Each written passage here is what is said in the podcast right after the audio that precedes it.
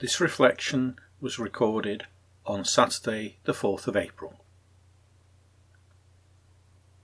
One of the things as we go further onwards with social distancing and people needing to self isolate is that it gets in some ways more difficult. We're being warned this weekend, for example, that we must remain socially isolated, socially distanced, even though the weather and our own instincts may be mitigating against that. We're being told that we must do this despite all the temptations. And sometimes those temptations are very big indeed. We're discovering that there are things we would normally do that we just can't. Things that our natural instincts say that we should do and we can't. For some of us, that includes not being able to go and offer that physical comfort, that physical presence to those whom we know need it and need it desperately. For others, this whole period of isolation, of not being able to see those other than maybe immediate family or close friends, is especially difficult. Many people thrive on that social contact. And they are struggling. Struggling because of the measures that are put in place. In some ways, this is about not just physical health, but mental health.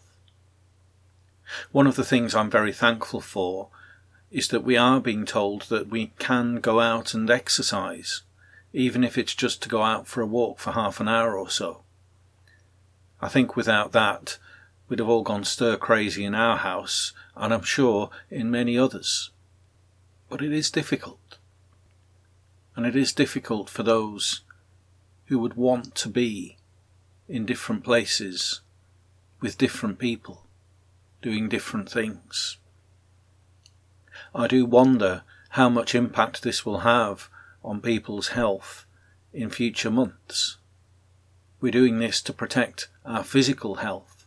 I just hope that once the physical crisis is over, that we will be able to look at the psychological impact that all this has had and find ways of helping one another through that as well. This is a problem that's not going to go away once the virus is no longer a threat to us. And so I'm going to share some words from Paul's letter to the Philippians, chapter 4. This is verses 4 to 7 of that chapter. And if you are one of those who is maybe struggling with the self isolation, who is struggling mentally rather than physically, maybe these words will help you. Rejoice in the Lord always. I will say it again, rejoice. Let your gentleness be evident to all. The Lord is near. Do not be anxious about anything, but in every situation by prayer and petition, with thanksgiving, present your requests to God and the peace of God, which transcends all understanding, will guard your hearts and your minds in Christ Jesus. May Christ Jesus guard all our hearts and minds, as well as our bodies, in the days and weeks and months that lie ahead.